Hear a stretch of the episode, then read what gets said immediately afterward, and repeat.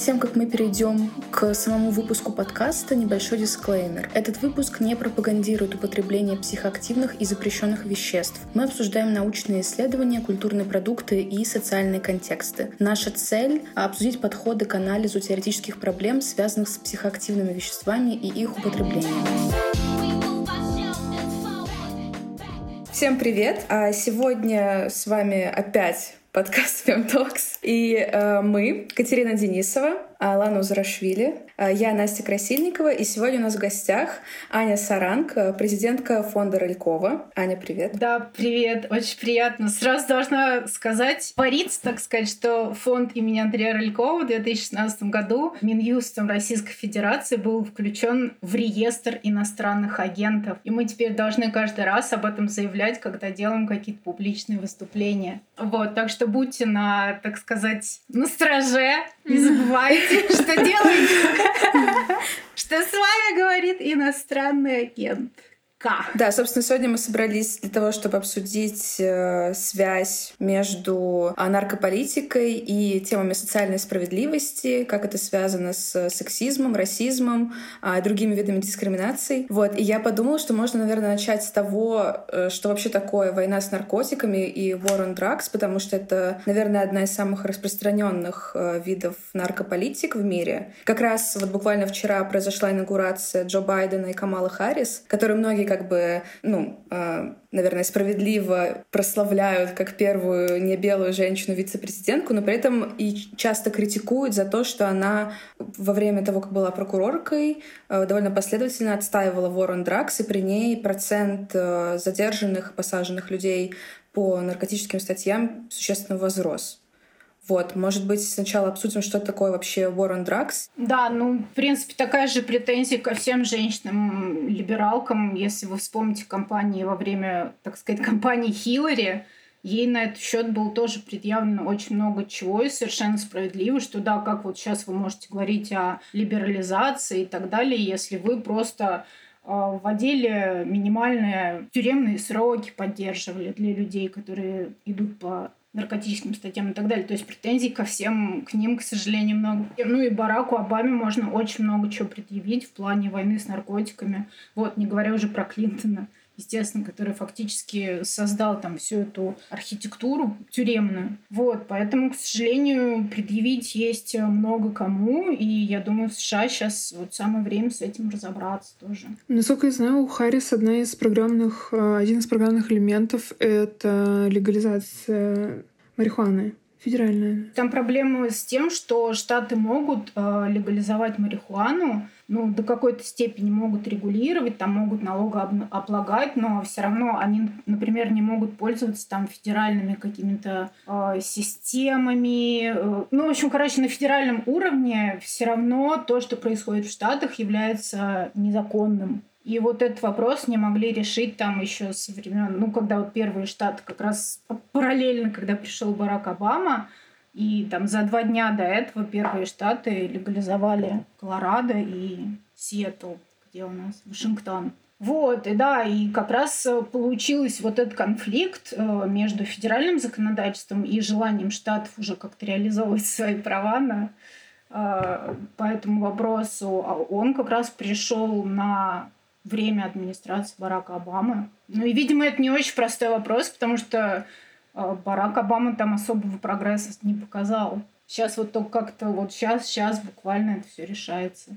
Последние дни президента Трампа. Аня, ты можешь рассказать чуть-чуть исторической справки, когда Ворон Дракс была наиболее активна или была там инициирована в Штатах? Ну, в принципе, мне кажется, ну, обычно говорят о Никсоне, то есть где-то начало 60-х годов, что он предложил вообще это понятие, саму вот формулировку war on drugs, такую метафору вроде бы. Но мне кажется, что все таки говорить о времени, когда метафора стала уже какой-то практикой, это все таки рейгановские времена. Ну, и в рейгановские времена эта война, она буквально стала войной, то есть там начались огромные вливания в милитаристские программы. Ну и в программы вот э, тюремного индустриального комплекса. Поэтому, наверное, такой базис, э, материальный, материальную подпитку, материальный базис, это все таки вот во время Рейгана э, была, ну и окончательно сформулирована вся эта риторика, там, что мы про это говорим, как бы в оправдание, почему такие миллионы, миллионы, миллионы мы должны вбухивать в войну. Ну вот, ну а риторика, вы, наверное, все помните, там Нэнси Рейган, just say no to drugs. Давайте вот просто скажем нет наркотикам. Ну, это ж так просто. И проблема решена. Кто не хочет, ну, будем убивать. Кто не хочет сказать нет наркотикам, ну, значит, будете сидеть, ребята, пока не измените свое мнение. Ну, и как бы вот примерно на такой риторике была построена вся техническая база. То есть мы там оборудуем огромный тюремный комплекс, куда мы будем людей пачками на конвейере просто с улиц сгребать. Там какие-то минимальные вообще нарушения, связанные с наркотиками. Мы просто идем в бедные районы и гребем людей с улиц вот в эти вот. А потом еще эти тюрьмы продадим, сделаем частную тюремную систему. И вообще класс, просто все заживем, ребята. И проблему бедности, главное, решили. И черного населения. Все решили. Построили тюрьмы, отлично. Ну вот как бы, а сейчас мы вот с этим столкнулись. И такие, слушай, Барак Обама, а что ты вот тут как-то, что-то как-то вот, но мне кажется, на, ну, на времена, когда Барак Обама был президентом, еще не было как бы никакой возможности вообще вздохнуть и об этом подумать. Но сейчас за вот э, то время, что м, прошло между попытками федеральной легализации тогда и тем, что сейчас, э, конечно, очень освободилось публичное пространство для того, чтобы серьезно это все обсуждать и для того, чтобы пытаться как-то демилитаризовываться и как-то вот это все разгребать, что мы там понастроили, ребята. Вот, ну а соответственно, как, поскольку эта война, она империалистическая также, она должна была насаживаться и на другие страны мира. Вот, то есть это должна быть глобальная война. Ну, а для того, чтобы ее насаживать на другие страны мира, как раз очень удобно появилась у нас поствоенная система ООН, международных соглашений и так далее, ну, конвенций.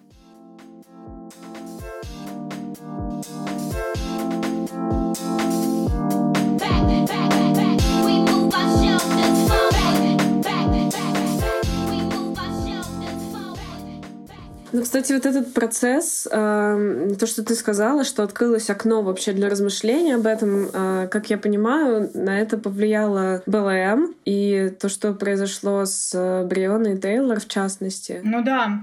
Ну, то есть э, появилась возможность про это говорить, ну и как-то уже к этому серьезно, структурно обратиться. Ну вот в связи с лозунгами, там, дефанды, полис, ну, лозунгами, требованиями и действиями и обсуждениями, которые реально на уровне сообщества были, ну и в связи с тем, что за последние годы прошло вот вся реформа в области легализации марихуаны, а, которая еще там, я не знаю, 7 лет назад казалась вообще неважным вопросом. Я там, помню, нашла какую-то статью Наоми Вульф, которая говорит, что, ну, я вообще, ну, как-то, типа, какие чуваки хотят накуриваться, ну, надо ли в это вообще впрягаться или нет, непонятно.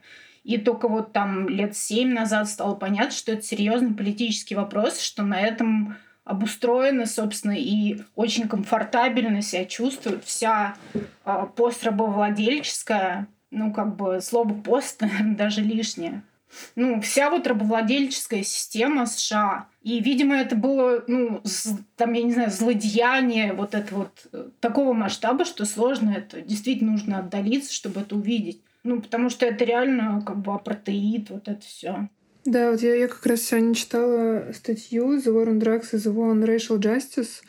Дебора Смол — это социальная теоретикес, и она говорит, что это новая протеид, да, что это, ну вот, собственно, комплекс — это слово, которое определяет, что люди массово разделены, одни в, как бы в апартеид, то есть тюрьмы, а другие а-ля нормально. Да. Ну так что, там как бы как это еще все обустроено, и вот так вот было как бы оформлено во времена Рейгана там и так далее. Ну, во-первых, тебя могут за любое, если ты черный парень, если ты живешь в бедном районе, ну, тебя могут за любое буквально. И это начинается с 12 лет. Ты там сел в тачку, которую там кто-то угнал, что-то там закрутилось, завертелось, у тебя уже как бы привод, у тебя уже что-то какой-то контакт, на тебя уже смотрят. Ну а дальше тебя стоит там с косяком поймать, и все, ты в системе. А ты в системе, это что значит? Это ты все время в кругу как бы между тюрьмой и пробейшн, тюрьма пробейшн. Вот. И как бы тебя используют, ну, соответственно, в тюрьме, естественно, как раба. На пробейшн тоже как раба. И тебя в любой момент могут так, хоп, ну что, давай, чувак, поехали обратно. Ну вот. А там еще вот она при приводила такие факты, что это как раз-таки новое рабство, потому что люди лишаются права голоса политического, и еще очень сильно ограничивается поддержка образовательных эм, э, траекторий для людей, которые отсидели за распространение или за употребление. И, соответственно, просто новое рабство, действительно. То есть люди, темнокожее население Америки возвращается, а оно на самом деле не возвращается, а остается в том же статусе, что и во времена и рабства, и законов Дж Джима Кроу. Ну, то есть буквально, да. И вот, ну, я говорю, чтобы это увидеть, ну, это вот сколько лет прошло со времен, когда вот этот Рейган начал это все наращивать, наращивать, вкладывать в пропаганду войны с наркотиками. Ну, как бы прилично. И вот только а, я не помню, в середине двухтысячных вышла книжка американской а, ученой Мишель Александр. Она как бы legal scholar, вот, которая называется The New Jim Crow, то есть новый Джим Кроу, в котором она показывает ну, он буквально показывает, описывает, вот так очерчивает всю систему, которая помогает поддерживать те же самые законы, которые были при Джимми Кроу. О, да, и действительно, да, э, что когда ты попадаешь в систему, все, ты уже лишен всего, ну, как бы ты лишен гражданских прав. Э, я так понимаю, что люди, которые э, отбывают наказание в США, ну, по крайней мере, в некоторых штатах точно, они не могут голосовать. Вот, ну и, соответственно, там уже ты пробейшн сидишь, пробейшн сидишь, ты все время не можешь голосовать. И, конечно, вот эти все э, образовательные гранты, стипендии, университеты, ну, ты не можешь получать, если у тебя была какая-то судимость, связанная с наркотиками. Вот. А если ты живешь в черном гетто, то вероятность, что у тебя эта судимость есть, это 99%. 99,9%. Это еще достаточно мало об этом говорили феминистки, потому что все-таки проблема, конечно, касается мужчин в основном. Ну, то есть, вернее, вот таким прямыми, да, прямым образом, прямое вот такое мясо войны с наркотиками — это бедные мужчины, черные или цветные в США.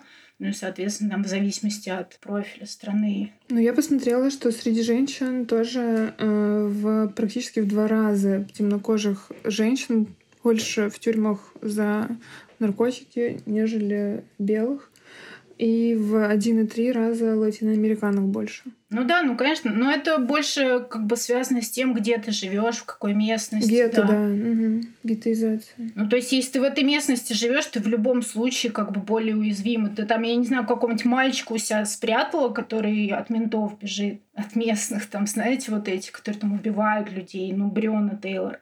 Ну, просто приходят к тебе домой и убивают тебя, как бы все. И вот к тебе мальчик забежал в дом, ты его там спрятала, все, ты пособничество. Спрятала преступника, пособничество, ОПГ. Пожалуйста, поехала. Еще мальчика на наркотики протестируют. У него там марихуана окажется. Ты еще... Ну, то есть, если ты женщина, если ты живешь в этом районе, ну, тебе никак этого не, ну, не избежать. Ну, и потом, естественно, вся экономика еще тоже... Э, ну, вписаться в легальную экономику достаточно сложно, там, в рынок труда и так далее. Тут Бриона Тейлор, она как раз мне кажется, все так... Ну, этот человек, она уже там работала, да, техником... Медсестра? Нет, она не медсестра, она техник в ambulance, скорой помощи. У нее там образование, она она уже вообще была как бы даже каким-то образом из этого всего вырвалась. И тут к ней раз приходят домой э, просто люди, ее убивают. Ну, потому что, я не знаю, там, короче, помните в эту всю историю, ну, просто потому что ее квартира засветилась, там какой-то бывший ее, ее даже не тот парень, с которым она сейчас жила, а какой-то бывший, mm-hmm. он там что-то где-то засветился, и даже не он, а просто его квартира в каком-то там наркорасследовании. А, ну, то есть к ней это вообще никакого отношения не имело. И, конечно, люди так вообще начали это все обсуждать и такие, так, подождите, подождите, а вообще что произошло, как это вообще так стало возможно? Ну, почему просто копы могут ворваться к тебе и убить тебя, как бы. А потому что война с наркотиками. На войне как на войне, как бы. Извините, ребята, а вы что думали? Ну, мы вписались, мы воюем. Вот, конечно, бывает такое. Вот девочка, да, умерла. Ну, ну короче, вот такое вот печально все. Я еще читала, что этот бывший парень, ему э, полицейские предложили сделку, если он даст показания на то, что вот Бриона Тейлор была действительно вовлечена в наркобизнес. Типа, если он это подтвердит чтобы таким образом себя попытаться обелить и оправдать в этой ситуации, ну, полицейских. Ну да. Я помню, что у Кимберли Крэншоу в лекции на Теди, которая вот это ее популярная про интерсекциональность, она же там говорит о том, что женские смерти от, от полицейского насилия очень незаметно оказываются для публики, потому что это не, не героические какие-то истории, как правило. Но если даже вот рассмотреть э, как бы кейсы Джона, Джо, Джорджа Флойда и Бриона Тейлор, они немножко разные, и как бы о нем говорилось очень много, о ней меньше, мне кажется. Мне кажется, о ней очень много говорилось. Я не да? знаю, может, я со своей перспективы сужу, Наверное. но мне кажется, что да, ну то есть э, мне кажется, что они уже тогда начали, а уже, ну, она же на два месяца раньше ее убили, вот, а уже когда начался БЛМ, мне кажется, это прям приобрело огромный, ну, огромный вообще размах, и я так понимаю, что они там и в своем Луизвилле э, на, ну, провели какие-то там реформы, обсуждение реформы полиции и так далее, ну, достаточно серьезные. Но вообще как-то по штатам это все началось.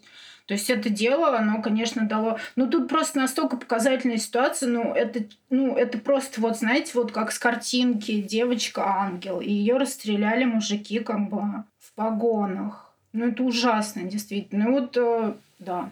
Ну нет, там было очень много вообще обсуждений, конечно, и сейчас они продолжаются. И мне кажется, вот эта реформистская волна, она очень много осмыслялась именно вот э, из-за этого женского аспекта наркополитики и так далее. А женские смерти, они не только же не видны вот в таких... Они вообще в наркополитике женские смерти не видны. Мы там, например, мы там считаем жертв с войной с наркотой. Ну, понятно, потому что я говорю, потому что мужчины — это как бы пушечное мясо. Вот, они там их вообще не считают поштучно, так сказать. Там 50 тысяч в Мексике пропало в войне с наркотиками, там, я не знаю, сколько в Колумбии, ну, во всех этих странах, в США, сколько людей в тюрьмах сидит.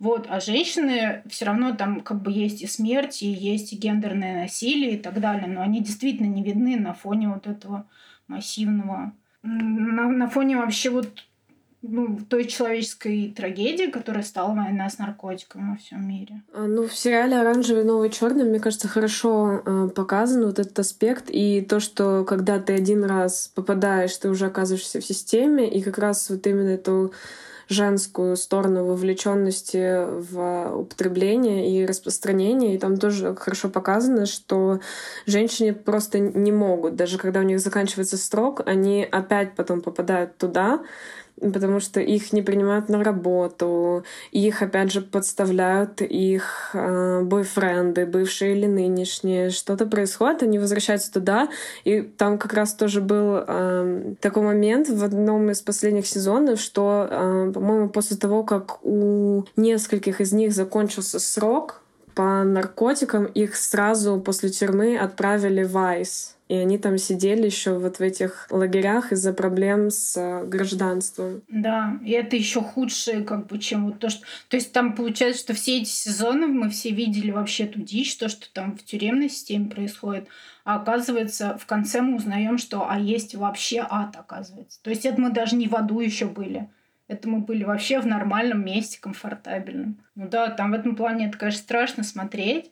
Ну вот, кстати, по поводу вот этого, что вошла, вышла, вошла, вышла, там же в какой-то момент как раз при президенте Клинтоне эту систему вообще решили просто.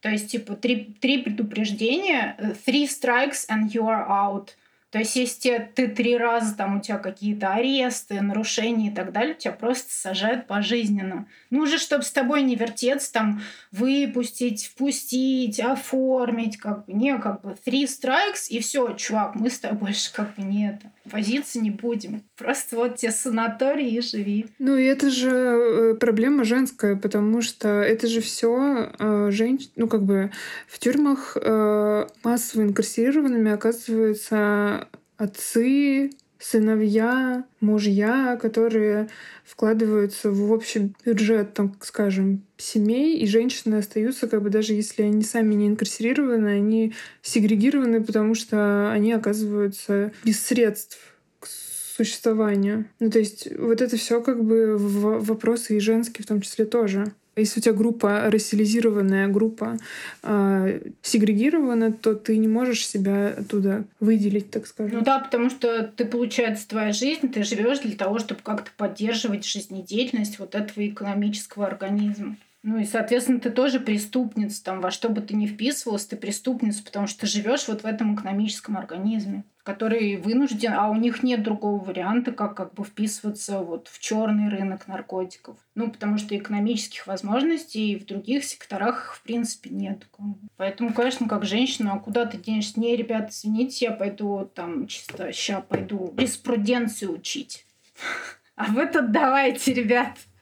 Приятно было познакомиться. Обычно же это же и, ну, всякие там, не знаю, правые таких опишем, они, они, они же такие объясняют это все. А, а почему они, типа, не пошли учиться, почему они не пошли э, на рынок, ну, в найм, типа, в нормальный, а пошли вот в эту сферу, да.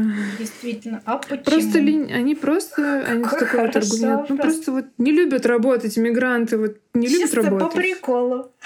Чисто по приколу. А не пойти ли мне вот сейчас тут побарыжить, что-нибудь там? Бездельники.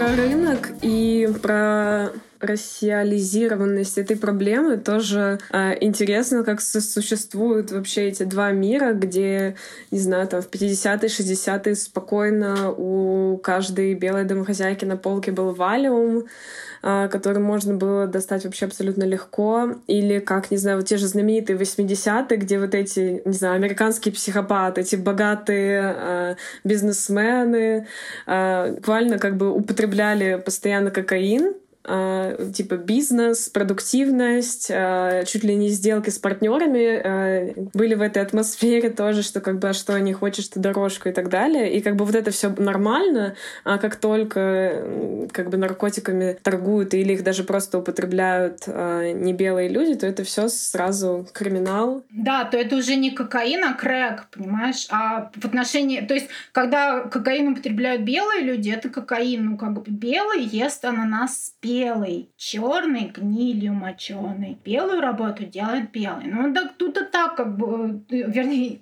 Тут также, что получается, что когда это белый, это кокаин, и там сроки, по-моему, 18 раз меньше, что ли, за те же размеры. А если это черный, это крэк, а, кро, крэк, ну, а крэк там уже у тебя, я не знаю, вот как в России было, из-под ногтя выковырили, и все, до свидания. Вот, то есть это ты употребляешь одно и то же вещество, ну как сейчас вот, да, мы тоже немножко обсуждали, что ну одно дело ты можешь там употреблять адерал и ходить там добиваться каких-то неимоверных успехов в бизнесе, вот в этом всем, а в учебе успевать, а можешь торчать на спидах или на метамфетамине, вот, и быть э, такой джанки беззубой. Да, это вот, кстати, э, у Поля Ресиады, собственно, эта идея, насколько я помню, что, ну, как бы одни и те же вещества оказываются и полем для того, чтобы э, рассматривать то, как общество организовано. То есть это не просто инструменты зависимости, инструменты контроля, там еще чего-то, а это просто непосредственно платформа, которая демонстрирует нам, как бы, кто мы есть, грубо говоря. Ну да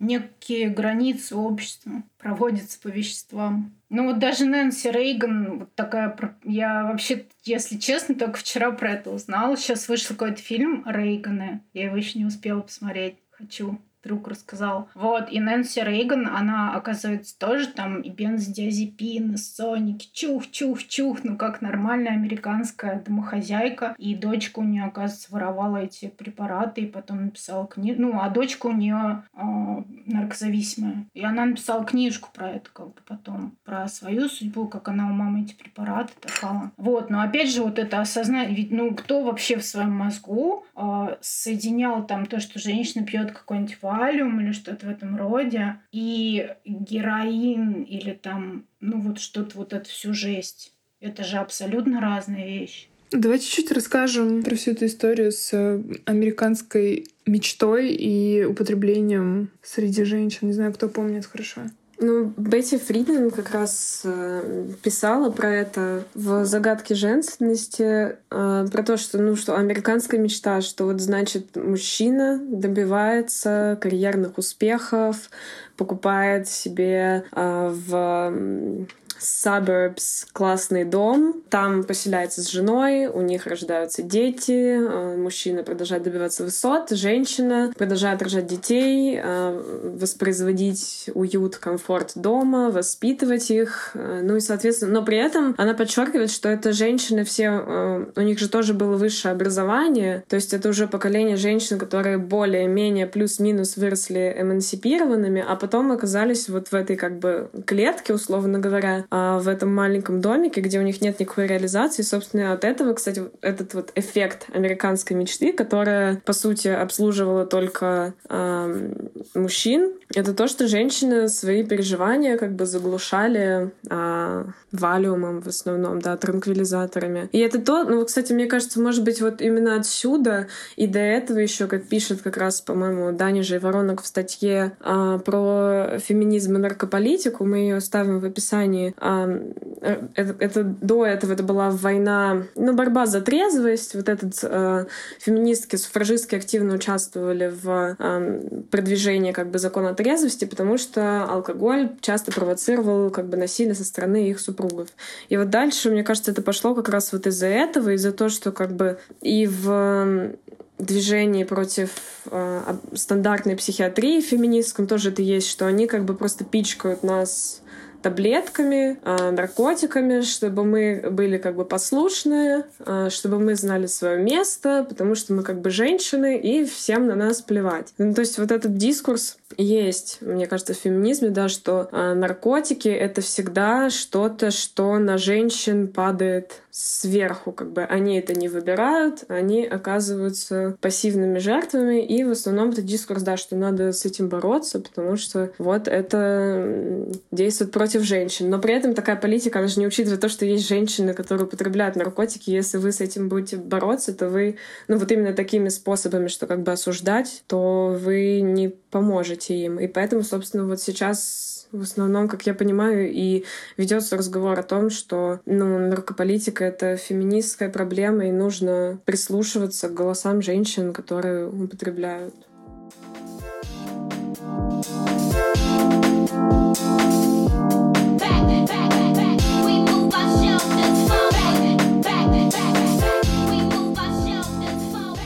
Кать, во время твоего рассказа должна была звучать песня Мицки «Me and my husband». И, кстати, да, э, возвращаясь к тому, на чем ты закончила, Ань, может быть, ты расскажешь нам про наркофеминизм, про этот термин, потому что я так понимаю, что ты довольно часто про него рассказываешь вообще в целом и с лекциями выступаешь. Ну, конечно, я недостаточно часто о нем рассказываю, но это, мне очень просто нравится этот термин. Это такой самодельный наш русскоязычный термин. Вот, ну потому что он объединяет наше понятие наркотики, ну да, понятно, там в русском языке наркотики это совершенно другое какое-то семантическое значение, чем даже в английском, когда ты говоришь drugs. То есть это у тебя объединяет совершенно другой как бы вообще категорий. Поэтому говорить на русском про наркотики в некотором роде, ну, об, об, об этом тоже нужно помнить, что мы говорим об очень узкой категории. Ну, вообще э, в русском языке нарко — это значит сон, то есть это, по идее, наркотики — это вообще только в русском языке наркоз. Ну, короче, вы поняли, да, что, по идее, наркотики — это только те, которые вызывают наркоз. Mm-hmm. Ну, опиаты. А наркофеминизм, ну, соответственно, да, вы совершенно верно сказали, что какие-то вроде бы experience ы описываются в литературе, и вроде что-то, вот если так искать, наркополитика, женщины, феминизм, э, можно найти. И какие-то движения, ну вот э, в частности с Пайпер Керман, да, авторка Orange is the New Black, которая начала как-то эту тему тоже уже достаточно, ну, соответственно, сравнительно недавно, но уже сравнительно и давно продвигать. Э, и начинается осмысление того, как наркополитика вообще повлияла на женщин, не только, ну, то есть как бы как, э, как, как вот эта архитектура войны с наркотиком служит а расовой опрессии. Уже провели какие-то исследования, уже вот написана эта книжка Мишеля Александра «The New Jim Crow», а вот такого систематического осмысления, как война с наркотиками и запрет на наркотики, на вещества с, э, является также инструментом патриархальной опрессии, такого осмысления нету. И что мы можем делать как движение, как феминистки, как мы можем поддерживать своих сестер, которые там в Колумбии, ну, знаете, производят там этот коку и так далее, или там, ну вот видели «Business of Drugs», э, сериал на Netflix, там показаны эти бедные женщины, там, я не знаю, производительницы опиум. Ну, там проблема просто, ну, там куда мне сложно об этом говорить, потому что это очень как бы все болезненно, и это действительно это вопросы жизни и смерти, это вопросы страданий каких-то неимоверных, гендерного насилия, просто неописуемого. И, к сожалению, феминизмом еще это все очень мало изучено и мало написано. Я так понимаю, что потому что это как раз-таки в основном дело стран так называемого третьего мира. И он, оказывается, ну, как-то эти эти, вещи оказываются невидимыми, незаметными. Потому что там это как бы э, структура экономическая, ну, в плане того, что там очень массово женщины заняты в этих экономических сферах. Ну, там структура экономическая простая. Тебя просто берут, тебя как бы, вот твое женское тело, и набивают как мешок кокаином и вперед поехала, короче, в Нью-Йорк. Давай, ну, как бы снимут тебя, снимут, ну, что поделаешь. Нет, провезешь, молодец, в следующий раз вернешься, мы тебе денег заплатим. Вот, ну, то есть там как бы примерно на таком уровне все происходит. Ну, если ты жива останешься, молодец, будешь работать мешком дальше. Вот, поэтому там, да, там очень большой пласт проблем для осмысления и проблем таких прям и прав человека, и концептуальных проблем каких-то теоретических наших взаимоотношений с вещами веществами и наших взаимоотношений как женщины, как женщин, ну, некой там, я не знаю, эпистемологии, связанной с э, общением, там какой-то эко-направленности осмысления, как вообще наши отношения с растениями, кто их может регулировать, как бы почему. Ну, вот этого осмысления, ну, или с растениями, или наоборот с какой-то синтетикой. Мы вот хотим быть киборгами, да. Я хочу синтетику киборгом и пошла. Ну, то есть, э, кто это все кто это все регулирует и почему, почему какие-то там мужики вот эти из э, милитаристы какие-то, какие-то там, или еще там, ну ладно, Билл Клинтон, но иногда это просто, ну, ну просто страшно, почему эти люди вот получили право вторгаться на нашу территорию.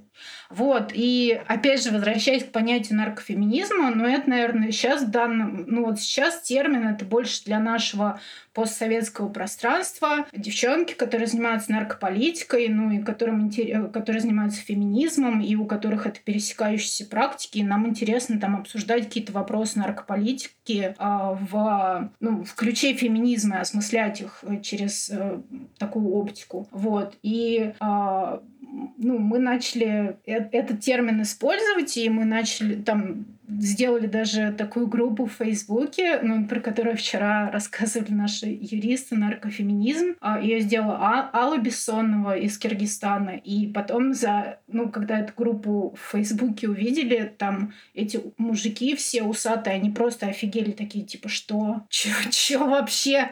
Какой еще наркофеминизм? Так вы там еще говорите, что вы вообще можете наркотики и хотите, и что вам наркотики помогают что-то делать? Да вы бабы, вы чё, вообще поехали? Куда? И там на эту Аллу в Киргизстане просто началась травля, про нее написали там какие-то все средства массовой информации, обрушились все какие-то генералы, там, я не знаю, просто начали ее травить. Вот. Она просто говорила о своем женском опыте, как бы о своем общении с веществами, там, как ей, может, вещества помогали, какие там и так далее. Вот. Ну, группа пропала, но термин остался. Вот. И Али, конечно, большой респект, что она с этим, со всем этим справилась и пережила такую вот страшную патриархальную атаку. Ну, а сейчас уже в Киргизстане хотят легализовать марихуану. Новое правительство. Да. И уже такие, о чем, собственно, вот смотрите, везде-то уже все, ребят, нормально, давайте тоже. Ну, в Киргизстане это вообще прекрасно, так сказать, все условия.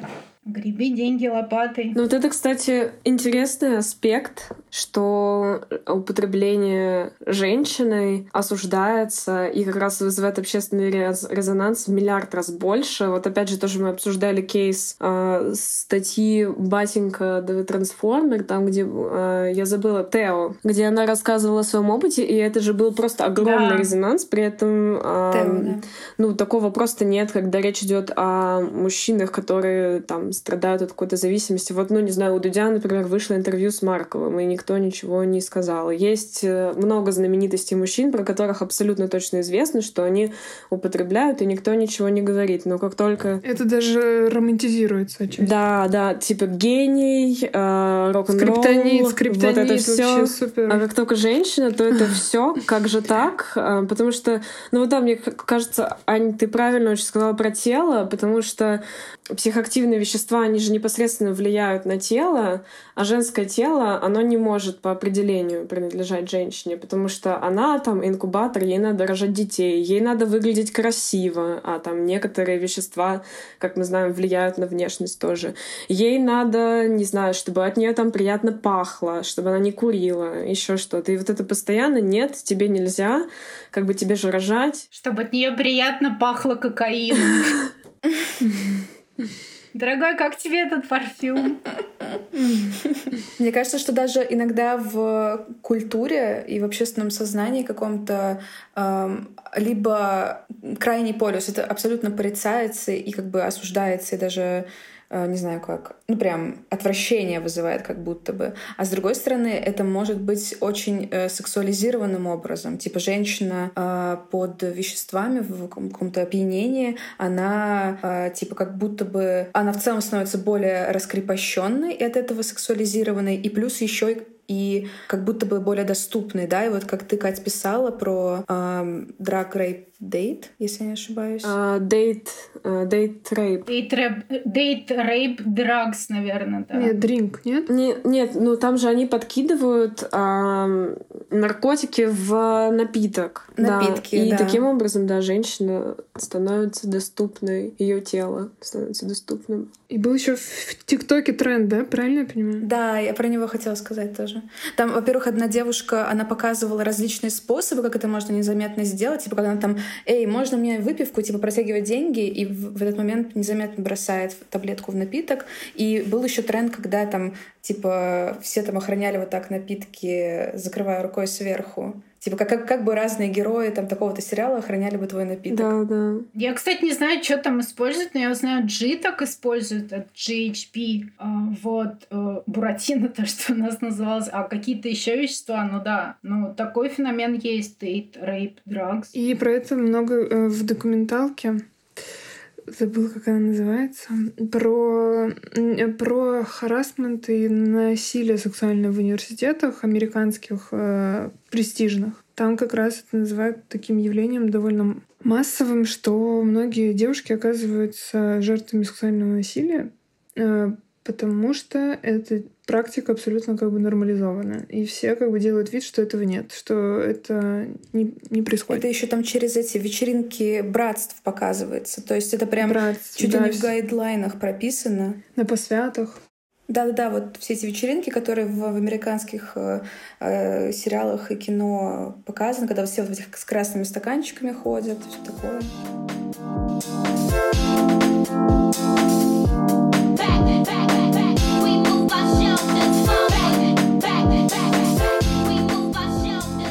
Я хотела еще затронуть здесь классовый вопрос, что вот в э, фильме э, на Netflix Take Your Pills, про который Аня тоже нам говорила, там история про то, что в университетах часто люди в неолиберальных университетах, это тоже нужно объяснить, что неолиберальные университеты — это такие университеты, которые как бы все, все сейчас университеты неолиберальные, они ориентированы на очень э, высокую интенсификацию э, публикаций, то есть очень много нужно публикаций, всяких э, отчетов и еще очень высокий уровень конкуренции в этих университетах. Из-за этого очень многие, кто там учится, употребляют адрал. А это такой, э, такое вещество, которое легально, как бы если в Америке если это используется как в качестве лечения. И э, там одна из героинь фильма говорит о том, что так как у нее есть деньги, и она привилегированная, она имеет право, не, не имеет права, а имеет ресурс ресурс на то, чтобы легально приобретать это вещество, а люди, соответственно, которые оказываются в рассеризированных или там классово, э, классово ниже, чем она, собственно, они оказываются как бы под э, давлением ну, органов, так скажем. Вот, и здесь э, как бы тоже открывается этот вопрос классовый, что одни и те же как бы женщины в проблему наркотиков вовлечены совершенно разным образом. Да, ну мы затрагивали это, мне кажется, уже до этого говорили про, про класс и про расу. Про такую. Да, да, да, но это вот именно в сравнении с Мьянмой, э, мы, по-моему, еще не, не, не обсуждали это, да, что вот одна и та же неолиберальная экономика, но в Мьянме это как раз было в Business of Drugs, что э, вроде бы даже тот же самый наркотик, э, женщины принимают его для того, чтобы э, интенсивно работать на фабриках и на производствах, потому что в Мьянме когда-то была диктатура, потом э, страна стала открытой для западного капитала, и очень много женщин оказывается в тюрьмах именно, потому что они употребляют это вещество для того, чтобы быть эффективными на фабриках. То есть одна и та же неолиберальная экономика в странах третьего мира и странах а, не третьего мира по-разному сказывается на а, жи- жизнях женщин. Не, я хотела сказать, что это даже не только, ну, это, естественно, и вот империалистическая проблема, и женщины, но это э, и классовая проблема, действительно. То есть в, одном, в одной и той же стране э, женщины, которые употребляют одно и то же вещество, но просто в немножко... Одно из них упаковано формой, а другое из них упаковано барыгами. Ну, это одно и то же вещество. Ну вот если ты упакована формой, то, соответственно, у тебя ну, у тебя одно восприятие этого вещества. Если это упаковано барыгой, то тебе ну, светит а, весь цвет криминальных последствий. То есть, да, в этом отношении это, конечно, очень потрясающе, насколько это все вообще белыми нитками шито в буквальном смысле слова. Вся эта война с наркотиками, она буквально сшита белыми-белыми нитками, вот, которые не видны только белым. Там даже э, чел один в Теке Пилс, эксперт, говорил, что удивительно, как раньше люди употребляли, чтобы выключиться, а, а, а сейчас они употребляют, чтобы включиться. Ну, я к тому, что... То есть настолько невозможно в этой экономике, особенно если ты рабочий на, на производстве там, настолько э, капитализм как бы тебя разъедает, твое, твое, твое тело, что ты просто, ну как бы ты просто это э, как бы настройка на уничтожение. Я имею в виду в том, что ты либо оказываешься в тюрьме, либо ты умрешь просто от того, что ты э, на фабрике, ну как бы умрешь физически, либо ты просто чуть-чуть замедляешь как бы вот этот вот э, зазор между одним и другим. И это просто ужасно, что это настолько слепота по отношению к этому есть. И всем так все равно. Я когда увидела в этом э, в, в этой серии про Мьянму этих же э, эту женщину, которая просто несчастно абсолютно отсидела срок за то, что она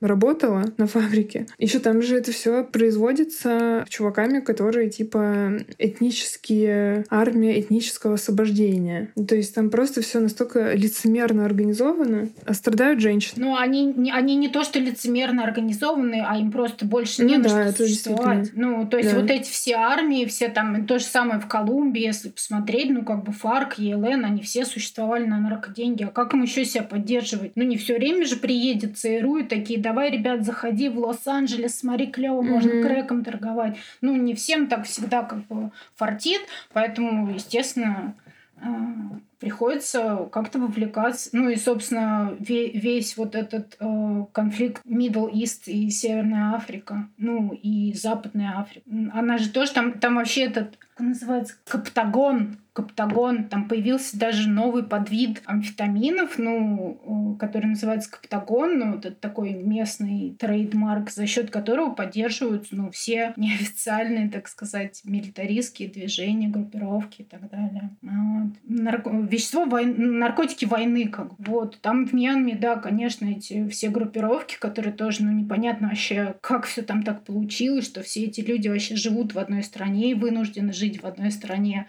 Ну, потому что просто так нарисовали. А вот, ребят, мы тут нарисовали, а вы тут, короче, живите. Вот, и да, там, конечно, очень тяжелая ситуация, и там говорилось еще, я, кстати, так не досмотрела эту серию, там еще говорилось про женщин, потому что вообще традиционно Мьянма — это часть золотого треугольника, то есть это часть, самая вот прода э, продакшн, производства опиума. А сейчас там, видите, говорят, что уже женщины, которые этот опиум производили, э, у них даже этот опиум покупают, им часть оплаты дают метамфетамином. Типа, а что нам с ним делать? Ну вот, вот вам мешок метамфетамина, ну давайте, денег нет, есть только метамфетамин, извините, продолжайте выращивать нам опиум. Ну и мы продолжаем выращивать. Там тоже, помните, интервью с девушкой было? которая там... Да, я помню, что там как раз э, и речь о том, что невыгодно уже выращивать оказывается, потому что это не так быстро, не так легко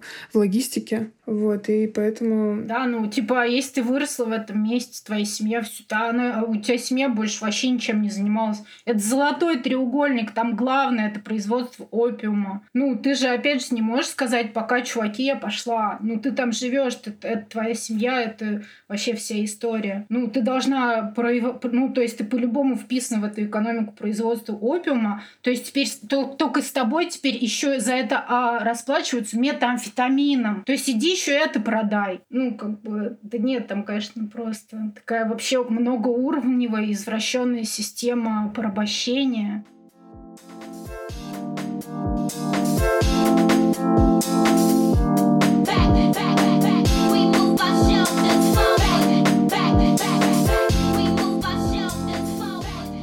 Я про экономику, кстати, хотела еще сказать. У меня сразу пошла параллель с э, Калибаном и ведьмой Сильвией Федеричи, где она же пишет э, про женские знания репродуктивные, про, э, опять же, сельское хозяйство, которое не было на тот момент еще как бы захвачено государством и капиталистами, и про то, как это все потом было апроприировано. И мне кажется, со многими веществами такая же история, потому что как раз ведьмы они обладали знаниями о травах, о том, где их собирать, э, как их смешивать. Есть даже вот это поверье о знаменитой колдовской мази, которую ведьмы втирали в тело, и после этого могли как бы летать. И об этом много кто пишет, и это есть даже у Булгакова в «Мастере и Маргарите», где Маргарита там втирает этот в себя крем, а потом становится молодой и сразу летит на метле, значит, заниматься ведьминскими делами. И то есть как бы в этих всех э, рассказах ведьма абсолютно выступает как бы агентной, она ей принадлежит вообще вот э, вся эта история с изготовлением наркотиков, она это знает, она этим управляет, а потом бац, как бы это все забирают у нее и у женщин в целом, и все,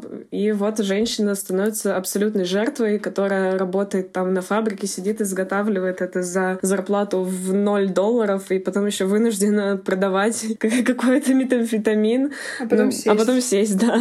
Ты же женщина, ты можешь сделать кашу из топора. Вот мы у тебя все отняли, давай. И при этом еще не сядь. Я просто думала про то, что вот э, в Дании в статье он приводит точку зрения Авитол Ранел, это такая феминистка, и она как бы вообще говорит, она вообще расширяет, она говорит, что наркотики — это вообще-то любое вообще уход как бы от реальности, то есть это и можно под, под наркотиками понимать и пропаганду, и идеологию, и всякие рекламные эти образы. И мне кажется, что вот как раз если привести это к истории, про которую сказала Катя, это как бы тоже лишение женщин э, некоторого ресурса для идеологической работы. То есть, ну, как бы у женщин нет э, права на м, запудривание мозгов, грубо говоря.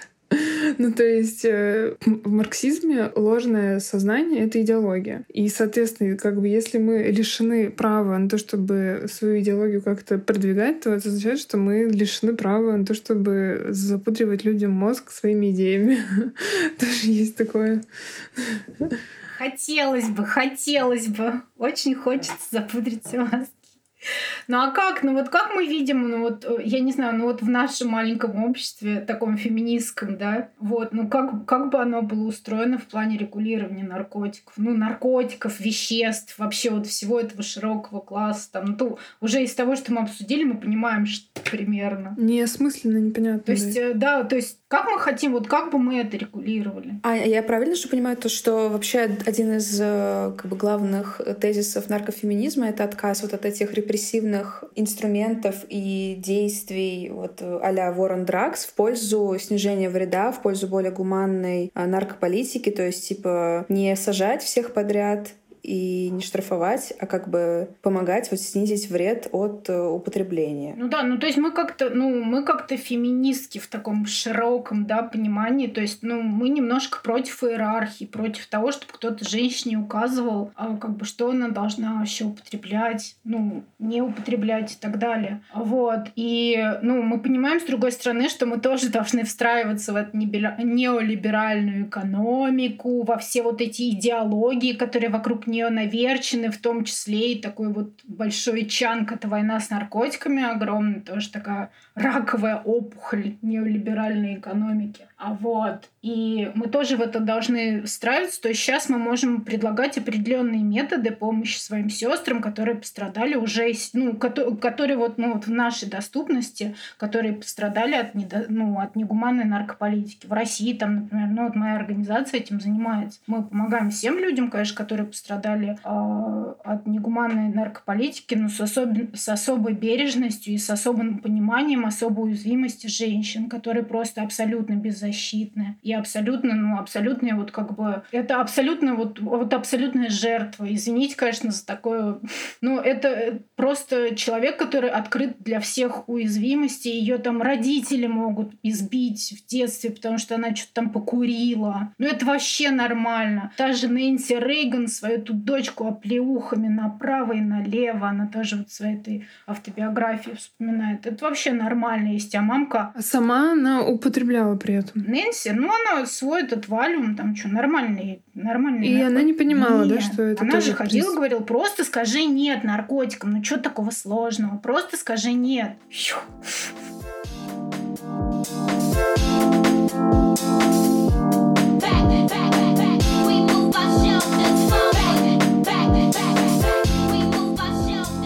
Давайте обсудим вот эту тему, которую, Аня, ты говорила о зависимости, что это такое. Я просто как бы до записи сказала, что я не пробовала даже сигареты, ну, никотин. Единственное из всех наркотиков, которые я пробовала, это алкоголь. Вот. И я э, как бы... А как же феминизм? Наркопозитивный феминизм. Самый страшный наркотик. Я просто... У меня страх... Э, ну, понятно, что у меня страх там перед разными вещами прежде всего перед зависимостью. То есть я боюсь э, вот этого состояния невозможности э, управлять своей жизнью, так скажем. И ты говорила, что есть разные концепции зависимости. Ну, это вообще в целом, да. То есть, и вот то, что до этого вы говорили, что как бы не только наркотики могут быть объектом зависимости, это может быть вообще все что угодно, там, я не знаю, ну да, от каких-то идеологий или наших фантазий, а вот, э, и до, там, я не знаю, азартных игр, соцсети, ну все вот на чем есть этот допамин баттон, да, кнопка с, дофами, с допамином, а это все можно отнести в, ну, не наркотики, конечно, но то, к чему формируется зависимость. А вот. И поэтому сейчас, конечно, там тоже одно из направлений в осмыслении зависимости. То есть, ну, это тоже достаточно топорная область в плане концептуализации. То есть буквально еще недавно обсуждали, а вообще зависимость, ну, это выбор человека, это вот а, просто такой плохой человек так плохо все вот а, придумал для себя, или это какая-то болезнь мозга, может, это вот просто человек родился, надо все гены исследовать, вот она родилась и уже вышла, и такая наркоманка, потому что у нее там какие-то... А, то есть буквально вот а, дискурс, что такое наркозависимость между этими двумя полюсами, никуда за них не выходил. Ну, соответственно, модель зависимости как болезни, да, какой-то генетического, ну, mm-hmm. такая биомедицинская классическая модель зависимости. А давайте сделаем вакцину от кокаина. Ее, кстати, сделали. Вот, давайте, ну, что-нибудь такое вот как-нибудь придумаем, и все, всю эту проблему решим. Вот. А сейчас уже, конечно, появляется и более такое социальное осмысление, и осмысление в плане, в плане терапевтической ценности, а какие интервенции, собственно, могут помочь. Давайте об этом подумаем. Не о том, от чего это, от наркотиков, там, от... Ну, а что может человеку помочь, ну, какой-то восстановить вот этот баланс. И сейчас действительно теория зависимости, она как бы во многом склоняется к тому, что э, зависимость сама не является проблемой, она является, наоборот, в некотором роде какой-то продуктивной единицей, за которой можно зацепиться и а, от которой можно выстраивать терапевтическую стратегию в отношении человека. Вот. Ну, соответственно, смотреть, почему у нее зависимость, какие она проблемы пытается решить при помощи этой зависимости. И уже смотреть источник этих проблем, ну и, соответственно, терапевтические усилия, они направляются не на то, чтобы она перестала сжать на эту кнопку, а посмотреть, что она пытается, как бы, что она пытается ну, этим достичь. И уже вот я вам тоже писала, такая авторка есть Майя Саловец, э, которая сама была зависимая, и там несколько лет назад она издала книжку, которая стала бестселлером, NYT и вообще супер-супер популярная, Unbroken Brain. На русский еще, естественно, не перевели. Но было бы интересно, кстати. Ну, на русский даже Габбара Мате не переводили, хотя он, ну, так, про зависимость. Хотя он вроде такой известный человек, тоже психотерапевт канадский, который э, занимается э, исследованиями зависимости и который как раз э, много очень рассуждает о том, что зависимость э, очень тесно связана с травмой, э, с детской травмой. Ну, в основном он говорит, э, да, о какой-то конкретной детской травме, но мы понимаем, что травма, конечно, может быть и там социальной, экономической и так далее. То есть достаточно широкое понятие, которое нужно в каждом конкретном случае анализировать и понимать. И, соответственно, наша интервенция, ну, вот опять же, возвращаясь к тому, что такое снижение вреда, что мы делаем, ну, интервенция прежде всего как бы индивидуальная, что ты с каждой женщиной пытаешься понять, ну, в чем э, какие вопросы, какие вопросы ей помогает решать зависимость. Не осуждаешь, ах, ты наркоманка, ну это же, ну вообще, ну как можно человека осуждать за то, что вот, и, а, чё, забыл про что. Ну, мне кажется, кстати, я хотела а, про контроль, то, что ты, Лан, сказала. Ну, во-первых, мне кажется, вот это осуждение, а, стигматизация, она во многом проистекает из вот этой, опять же, неолиберальной модели, что каждый кузнец своего счастья. И опять же, то, за, то за что а, критикуют классическую психотерапию, психиатрию, а, проблема в тебе. Вот даже, опять же, мы понимаем, что есть социальные травмы, что есть политические травмы, а в классической клинической психиатрии этого не понимают. И травма — это всегда же какая-то твоя проблема личная. А тебе, тебя мама в детстве не любила, и вот ты употребляешь наркотики, и это чисто вот твоя проблема, а мы тут ни при чем. Но вот я еще хотела про потерю контроля сказать, что ты, Лан, сказала, что ты боишься потерять контроль над своей жизнью, и мне кажется, что вот именно из-за этого для женщины, возможно, зависимость как бы и кажется страшнее, потому что этого контроля над жизнью изначально меньше. И для мужчины это такой классный как бы escape. Вот, у меня все в жизни так схвачено, но мне так надоело, что у меня все схвачено, я хочу вот отпустить на, на две секунды. И он идет, что-то употребляет, и ему классно. А женщина, как бы, она сразу уже в, изначально в уязвимом положении, она употребляет, она становится в еще более уязвимом положении. И тут, ну вот, да, как Аня говорила, до позиции жертвы уже очень-очень недалеко. То есть, как бы она изначально стоит на ступени вот именно сколько ресурсов у нее есть, их меньше. И поэтому, мне кажется, зависимость страшнее в этом плане. А мне еще кажется, что есть такая тема, что я согласна, Катя, что вот есть э, э, меньше контроля над жизнью изначально, но при этом как будто бы еще и больше ответственности, чем у мужчины, потому что, как правило, на женщине еще, если мы говорим про традиционный какой-то гендерный контракт, то на ней воспитание детей, уход за пожилыми родственниками и так далее. И в этих обстоятельствах как бы, ну, гораздо тяжелее даже вот как бы позволить себе, да, отпустить эту ситуацию и там расслабиться, условно говоря. Ну, собственно, вот, вот в этой истории на «Медузе», «Медуза Кэр», проект, который выпустил серию материалов про наркозависимых людей, там тоже история женщины, которой, э, не ставив на учет в органах опеки, отняли детей. И это, как бы, мне, мне кажется, это инструмент стигматизации, который привязан к репродуктивной функции, так скажем, женщины. То есть она не может себе позволить зависимость, в частности, потому что на ней бремя репродуктивности лежит. Не просто рождение, а воспитание. И, и там, допустим, если отец как бы наркозависимый, ну, горе в семье как бы. А если мать, то это катастрофа. Ну, и это ясно почему. Потому что у матери такая есть этическая функция э, благодетельницы, да, то есть чего-то такое, что несет благо и свет в мир, а тут вот она так омрачает жизнь угу. всем подряд всем вокруг. Слушайте, можно я вот Кате отвечу по поводу контроля? И я вспомнила мысль, которую я потеряла в прошлый раз про эту Майю Салвест, я хотела рассказать, ну как раз можно связать. Мне кажется, еще одна проблема, что вот да, мы действительно, я тоже, мне там, чтобы какое-нибудь вещество употребить, это мне целую PhD нужно, короче, провести для того, чтобы понять вообще, нужно мне это, не нужно, когда, там, что и так далее и тому подобное. То есть, ну, не сказать, что давайте, ребята, мне вот все формулы присылайте, типа, вот по подписке каждый, каждый месяц новые формулы, все буду пробовать, давайте. Вот, нет, ну то есть это нормально, то есть ты хочешь контролировать, что вообще с тобой происходит, но проблема у нас немножко в том, что у нас нету нарратива женщины, которая как бы употребляет вещества и который контролирует ситуацию. Она вообще понимает, что происходит, зачем она это делает, почему. И вот этого нарратива его, ну, и в популярной культуре, ну, тем более в российской, конечно, вообще нет. Вот. Но и мы не можем... В этом и тоже причина нашей наркофобии, что у нас нет сценария, а как ты можешь быть, ну, вот как женщина, при этом успешной, там, не знаю, каких-то академических успехов достигнуть того всего и пятого, десятого, но при этом употребляя вещества. Вот. И мне кажется, что из-за того, что эта тема очень стигматизирована, и люди мало обсуждают там личный опыт употребления, из-за этого у нас не, ну, не проработаны вот эти нарративы empowerment женщин. Не знаю, как это будет по-русски. Ну, вы mm-hmm. поняли, да? Mm-hmm. И вот эта Майя Саловец, которая стала бестселлеркой Нью-Йорк Таймс там и так далее. Мне кажется, мне ее фигура была интересна как раз тем, что она завладела своим нарративом.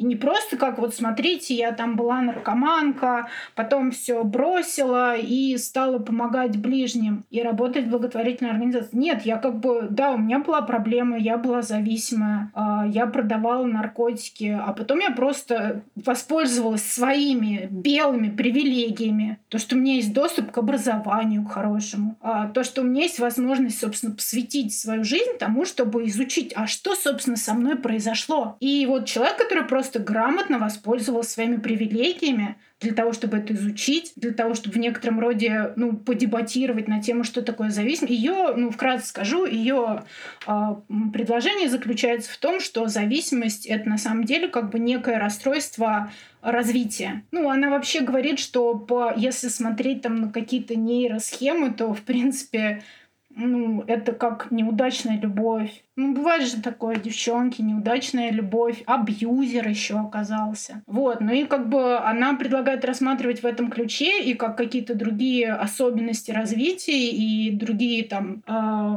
например, такие феномены, как ADHD, СДВГ, э, тревожности и так далее. Вот, рассматривать больше в этом ключе, чем упираясь в проблему вещества. Ну, мне кажется, это достаточно интересно и достаточно такой продуктивный вообще продуктивное направление для изучения зависимости и того, ну, что, что может им помогать, кроме широких политических реформ. И при, при этом у нас есть книга Морфи Булгакова, где есть э, мужчина, который описывает все в деталях. Мне кажется, еще есть вот это, Катя, э, наверное, ты расскажешь, ты предлагала про то, что женский организм на, на предмет этого не исследован так, как мужской? А, ну да, это есть, но тут особо, я не знаю, у меня нет доступа к каким-то медицинским особо данным. Ну да, действительно, меньше изучено влияние а, вообще не, не только психоактивных веществ, а вообще любых лекарств. И я как раз а,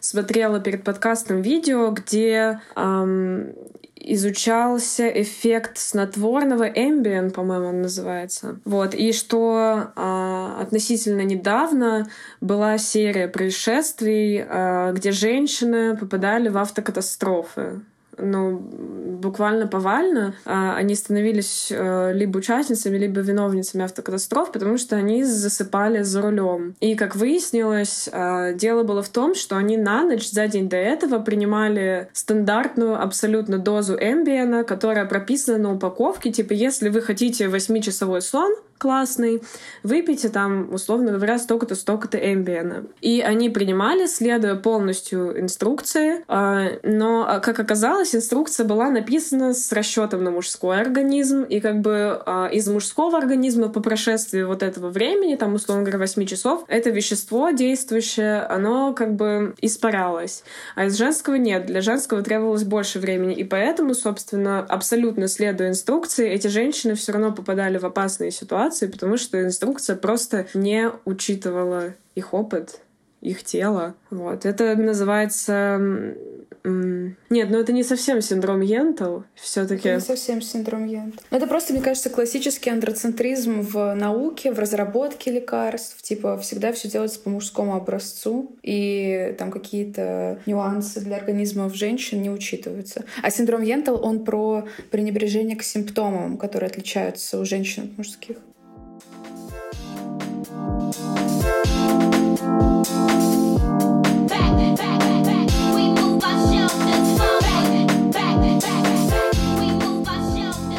Я, кстати, а, хотела вот спросить у Ани, так как у нас уже мы приближаемся к финалу подкастов, про вообще планы а, фонда на будущее. Вот, например, а, ты писала, что вы в прошлом году, в 2020, провели опрос, касательно наркополитики и насилия в отношении женщин, как я понимаю, и вы готовите доклад в комитет ООН, а, который, по идее, должен рассматриваться когда в этом году, в 2021. В общем, если расскажешь об этом, а, да, будет круто. Ну вот, ну, э, в принципе, не особо удалось поговорить про работу фонда, вообще, чем мы занимаемся. Ну, в двух словах мы помогаем женщинам, ну, мы помогаем людям, пострадавшим от негуманной наркополитики в Москве. Там у нас какие-то э, интервенции в области здоровья, раздаем шприцы, презервативы, всякое такое. Оказываем помощь, э, в том числе помощь семьям. Недавно провели классную акцию. Спасибо всем большое, кто поддержал. С Маршаком, с книжным. Купили книжки деткам из семей наркозависимых. Вот. Но кроме того, э, что мы занимаемся такой вот как бы непосредственной прямой помощью, мы еще документируем нарушение прав человека и э, систематизируем это документирование по темам. Ну, вот одна тема — это насилие в отношении женщин, и у нас как бы собран достаточно а, большой материал, который показывает, что женщины, употребляющие наркотики, они являются, ну, а, я уже там пару примеров дала, что на уровне семьи а, очень сильно возрастает твоя уязвимость к любому виду насилия, и на уровне полиции, но опять же мы обсудили ситуацию с Брион Тейлор, но в России, конечно же, куча таких... Ну, люди, которые употребляют наркотики, женщины, которые употребляют наркотики, они подвержены огромному насилию со стороны полиции. Там, в общем, не будем об этом. Особенно секс-работницы.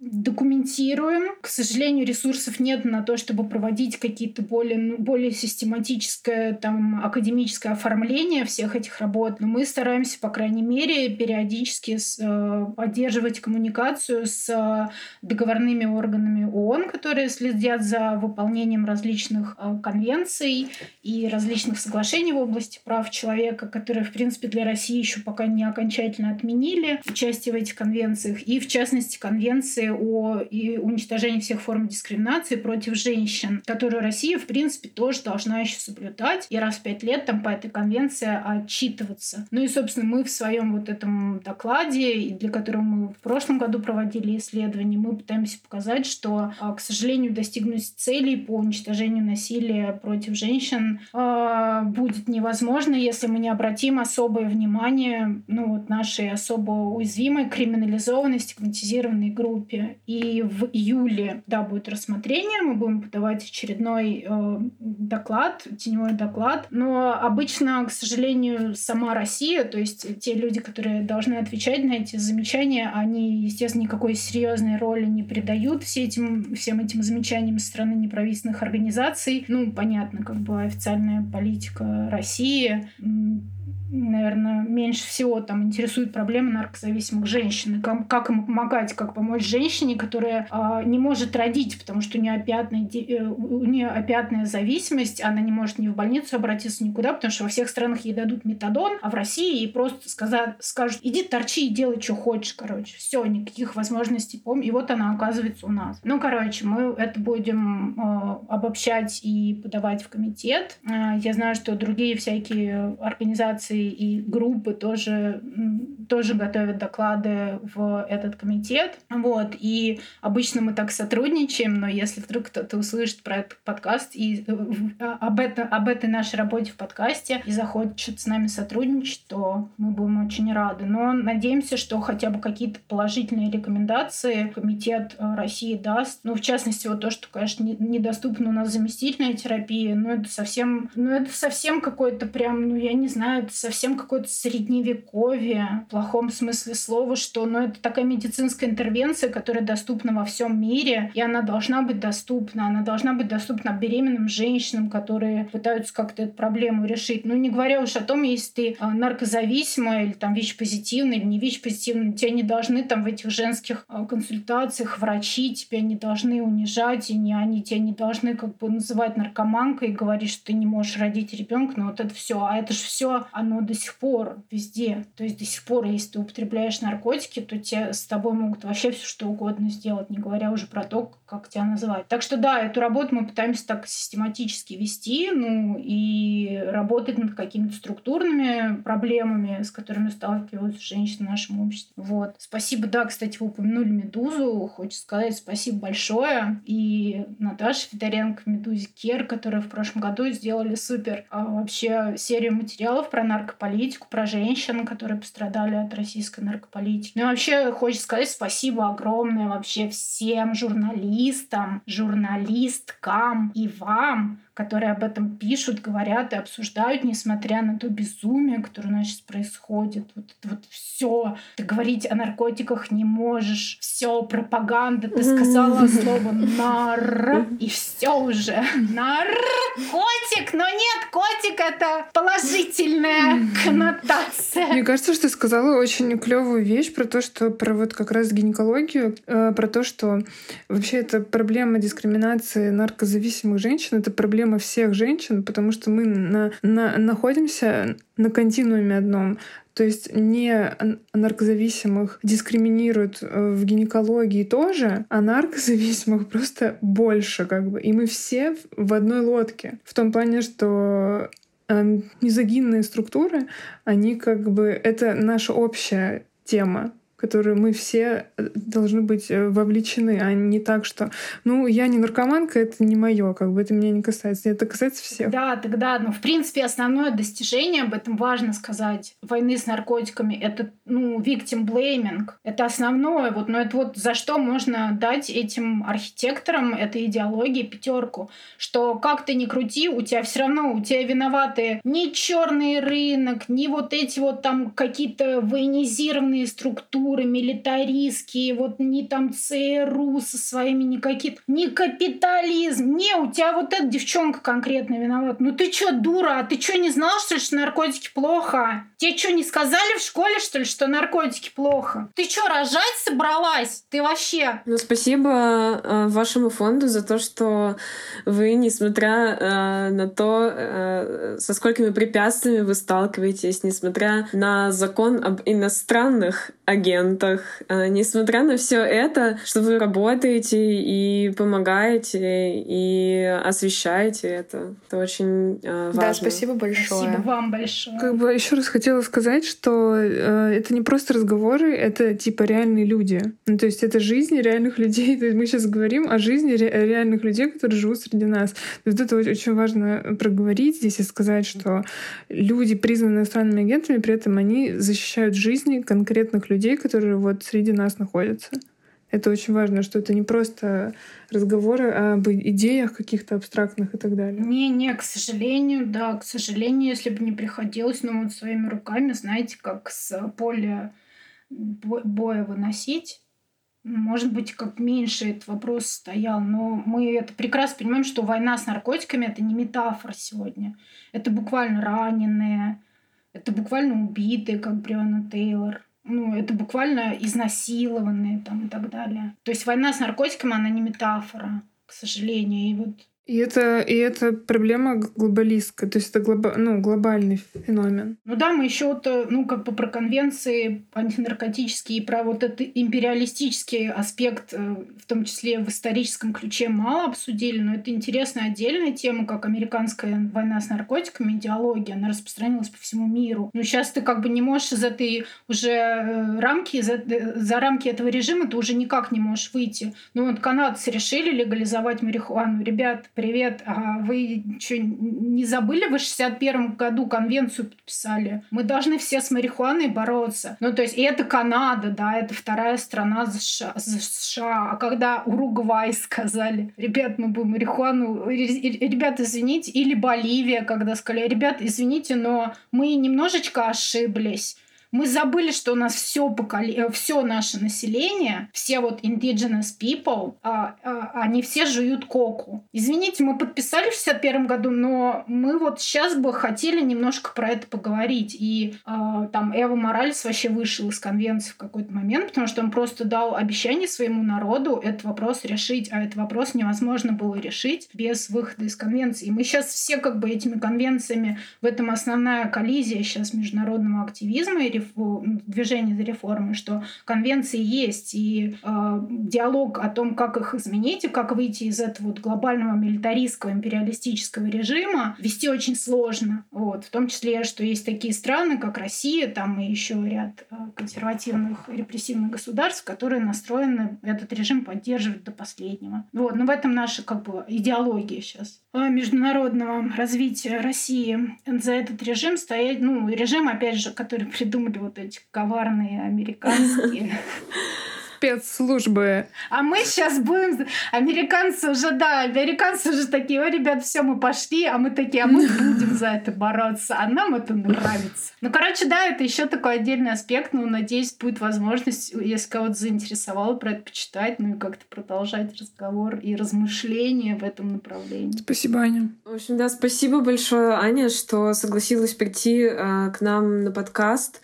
А, рассказала столько вообще, ну, не просто интересных, а, а важных вещей. А, мне кажется, очень многие просто не задумываются об этом. И с таких необычных углов тоже. Мне кажется, благодаря тебе нам подошло, ну, удалось подойти к этому вопросу вообще в целом. И, ну, хочется пожелать только не знаю, максимального возможного процветания вашему фонду и сил, конечно. Да, точно. Да, Спасибо огромное еще раз, что пригласили от души. То есть это для этого требуется определенная смелость и интеллектуальная смелость, и гражданская смелость. Я это очень уважаю. Вот. И я считаю, что эти вопросы действительно важно осмыслять и теоретически, и как бы в феминистской оптике. Но также важно помнить о том, что вот буквально как бы рядом с... Ну, и мы сами страдаем от войны с наркотиками, но е... рядом с нами есть сестры, которые страдают еще больше. И думать, как нам солидаризироваться по этому вопросу. Спасибо огромное. Спасибо. Респект. Пока. Пока. Всем пока. пока. Thank you.